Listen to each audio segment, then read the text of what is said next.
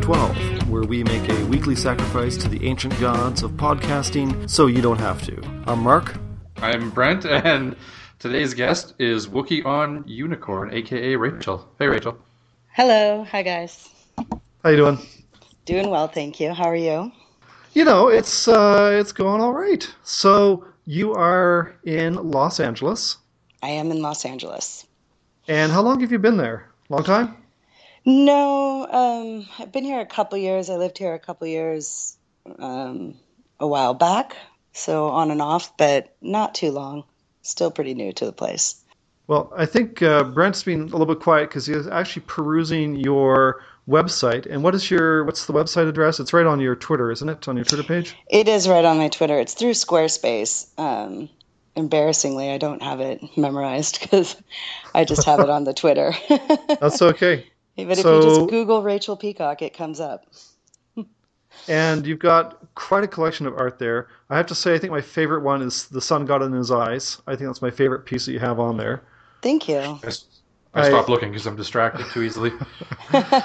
Now, now you spent a while living overseas in France. How well? I guess living. How long were you there? Only for six Just weeks? about six weeks. Yeah, I went to a painting residency in the central southwest area of it, um, kind of where the Impressionists and Post Impressionists did a lot of painting. So the lighting was kind of fantastic. It was a wonderful time. It was was six weeks enough time there, or do you kind of wish that you could have uh, not not come back? I absolutely wish I could have not come back. I get homesick for it. It was amazing. There wasn't even a cafe in the town I was in. I think the average age was about 83 um, of the people that lived there. And there was just, it's called La Muse Artist Residency, and it catered towards poets. There was an opera singer when I was there, a woman writing young adult fantasy novels, and a woman from Toronto who was a painter, and then myself. It was fun. Wow. Yeah. So is it? Uh, does everybody come in for six weeks at a time, and you all turn over at the same time, or do they sort of stagger them? It's actually four weeks, and then I booked a week on either end. So I spent a couple days in Paris um, before heading down, um, and just took a little bit extra time outside of it for myself. Nice. Yeah. Was that your first time over in Europe, or are you a a traveler? I used to travel more than I have been able to um, recently, but yeah, I've, I'd been there before. I, my first major painting I sold, which is not major by most artists' standards, but it was enough to send me over to Paris for a couple weeks, um, and that was really a, a wonderful time, also. And then um, I've traveled a bit. My mom was a travel agent when we were young, so we got that bug very early. My sister, my brother, and I. Is is that what took you to Costa Rica?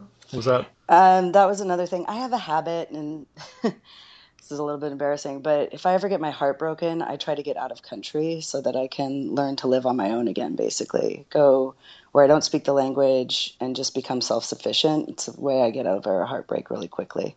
And it feels fun That- to treat myself. that, is, that is incredible advice. All right, I usually just cry in my car for a few months. And I I usually just wallow. it never really passes. I, but I wallow in anguish for yeah. years. well, yeah, I mean, the first one I did, it was three months of watching The Jerk every night and drinking rosé in college, and I learned that it'd be a lot quicker if I just left. Um, that quick way of breaking any habit is changing your location. So Costa Rica, you don't speak uh, Spanish, I assume. Costa Rican. Costa Rican. that's right. I don't. I'm not a big Costa Rican speaker. Um, I do not have an aptitude for languages. I'm sad, sad about it, but I don't. But it just means I have more countries to go get over being heartbroken in. Wouldn't that be? optimistic slash pessimistic. Yeah, the silver lining to every sadness. that would that would be sad if like after a while you're running out of languages that you don't know and like, oh damn it. Jesus Christ! Now I got to go to the moon. Somewhere else. I guess no one speaks anything there. That was stupid. Never mind. That's right. What, do they, what do they speak on the moon, Brent? Like I don't know. Shut up. Just go Moonies? Let's go back to Costa Rica. All right. So, but you have a story about Costa Rica. There was a, a man there who decided he would protect you. Yes. I went on very little money and decided that the way I could do it was camp on the beach for three weeks. So I rented a tent for like five bucks a night, basically, and lived on their beach uh, for three weeks. And it was the last stop before people would go into a, a couple day hike through Corcovado Park. And we'd get some pretty strange people coming through. and his name was Adolfo. He, um, his father was on the wrong side of the political party in Germany, but was afraid that Hitler would make it to Costa Rica when he fled there and named his son Adolfo. Yeah, he was kind of an amazing character. And he uh, took me under his wing, decided that he loved me, and he and his wife and his son kind of adopted me for while I was there. And if anybody looked sketchy, he would go up into his jungle camp, and while we were all having dinner, he would put a red sniper dot on someone's forehead and boom out from his little jungle camp. If anybody fucks with Rachel, they're dead. And so I was very safe. he was known to have buried bodies in the park. He was a strange man, very wild, wild west. That sounds yeah. sounds like you were safe, but maybe I, maybe not so much other people. Yeah. I'm not worried about other people. They can fend for themselves. Find their own Adolfos. Everyone needs an Adolfo in their life. So uh, you're also setting up a Kickstarter. I'm hoping to. Yeah, I mean, I'm having. Okay. It's a little bit embarrassing, but I'm having some trouble with the Amazon. They won't set up my my receiving tax ID thing. I don't know. It's being complicated, but yeah, I'm trying to set up a Kickstarter just because I want to do an art show that's almost like an installation, which is what I studied in art, not painting. I, I took metalwork and did welding and like wiring and, and built things that moved and made noise. So I'm, I'm trained in atmosphere rather than two dimensional, uh, but I want to kind of marry the two and do a show that's an event and it will offer paintings that are more affordable. Most people seem to not be able to go for the bigger purchases. Uh, so it would be 100 paintings for $100 and I would just crank out 100 paintings and then set up, you know, music and everything. Have a have an event. Hopefully document it. So when I get it, I will be annoying people on Twitter for that. That sounds really cool. So when you say document, are you going to what film the process and maybe do a little I'm thinking more coffee table style book. Um, okay, okay.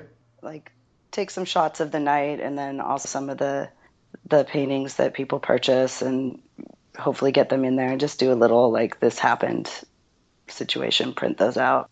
Very cool. That sound Oy. means that it's time to launch right into our round of Twitter questions, and I think Brent has a few. Oh, great! A couple.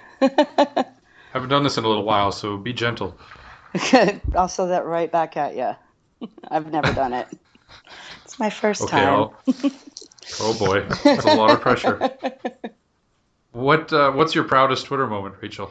Uh, it was actually the first painting I sold on Twitter. Um, I didn't think that I could do that on Twitter. It's it's a word situation, but I had someone commission a female Bigfoot from me because she was a fan That's of cool. finding Bigfoot and liked my paintings. So that was that was a good one. Was that based on sort of that famous iconic uh, grainy photograph, or what it was, was your inspiration? For? It was based on that. I added, you know, okay. some Bigfoot jugs and made it a lady for her. Favorite kind of jugs. Who's your biggest or neatest follower? I have a lot of followers that I, I really like, and I'm kind of surprised that they follow me at all. Um, but I've got to say, the first one that blew my mind was John Lurie. Um, I was a huge fan of his in my 20s, had a big old crush on him. And I, I don't know if you guys are familiar with him, but he's an amazing musician and a wonderful artist, and had a show on IFC called Fishing with John, where he would take people around the world to fish for ridiculous fish. And it was kind of a nature documentary, but had a lot of humor. The voiceover was, the narrator was just very funny. So that was exciting. What's your favorite real life Twitter moment? I, that's a hard one. I um, I think meeting some of the people from Twitter, I didn't think that you know you hear the word tweet up and you think, oh God. Um, I've gone out. and I met one of my favorite Twitter users is Liz Hackett. I think that she's oh yeah so good.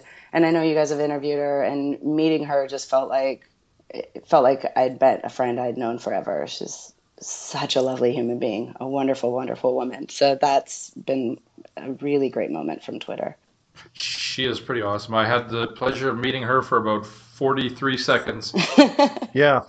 It's about yeah, all same, you need. Here, all you need to know she's perfect. she's so good. She was she was pretty awesome. Yeah. yeah. And lastly, tell us one underrated tweeter that everybody should be following. Oh God, one or two, whatever. I think there. Are, nobody, do whatever you want. Nobody sticks to one. I think at Josh Bubkiss is really really funny. Okay, you're wrong, but okay, go on. I like. Oh, you're not wrong. I met him actually at a at a Twitter meetup, and then started following. him. I was like, oh my god, I'm so happy to follow him. Um, and John O'Connor or John T O'Connor is great as well. He doesn't tweet that often, and so I have to go seek him out. But he's worth it. I'm like, okay, what's he been doing lately? Unless I'm on my list, the list that you maybe make of your top tweeters. But those are both great guys. All right, good calls. That's it. That's it? All right. Oh my gosh, I'd love to That's talk to it. you more. So quick. Well, well you can't. you weren't gentle minutes, at all, all Brent. create, a, create a new username. A new, you got to pretty much become a new person altogether. We'll talk to you again for 12 minutes. Oh my God, I have to go to another country now and get over the heartbreak. and brought it all back around. Perfect. Well done. Well done. thank you, guys. Well, Rachel, thank thank you so much for joining us. It's been a pleasure. All right. It's it was a pleasure for us too. Okay. This has been Tweeters in 12. I'm Mark. I'm Brent. And we'll see you next time.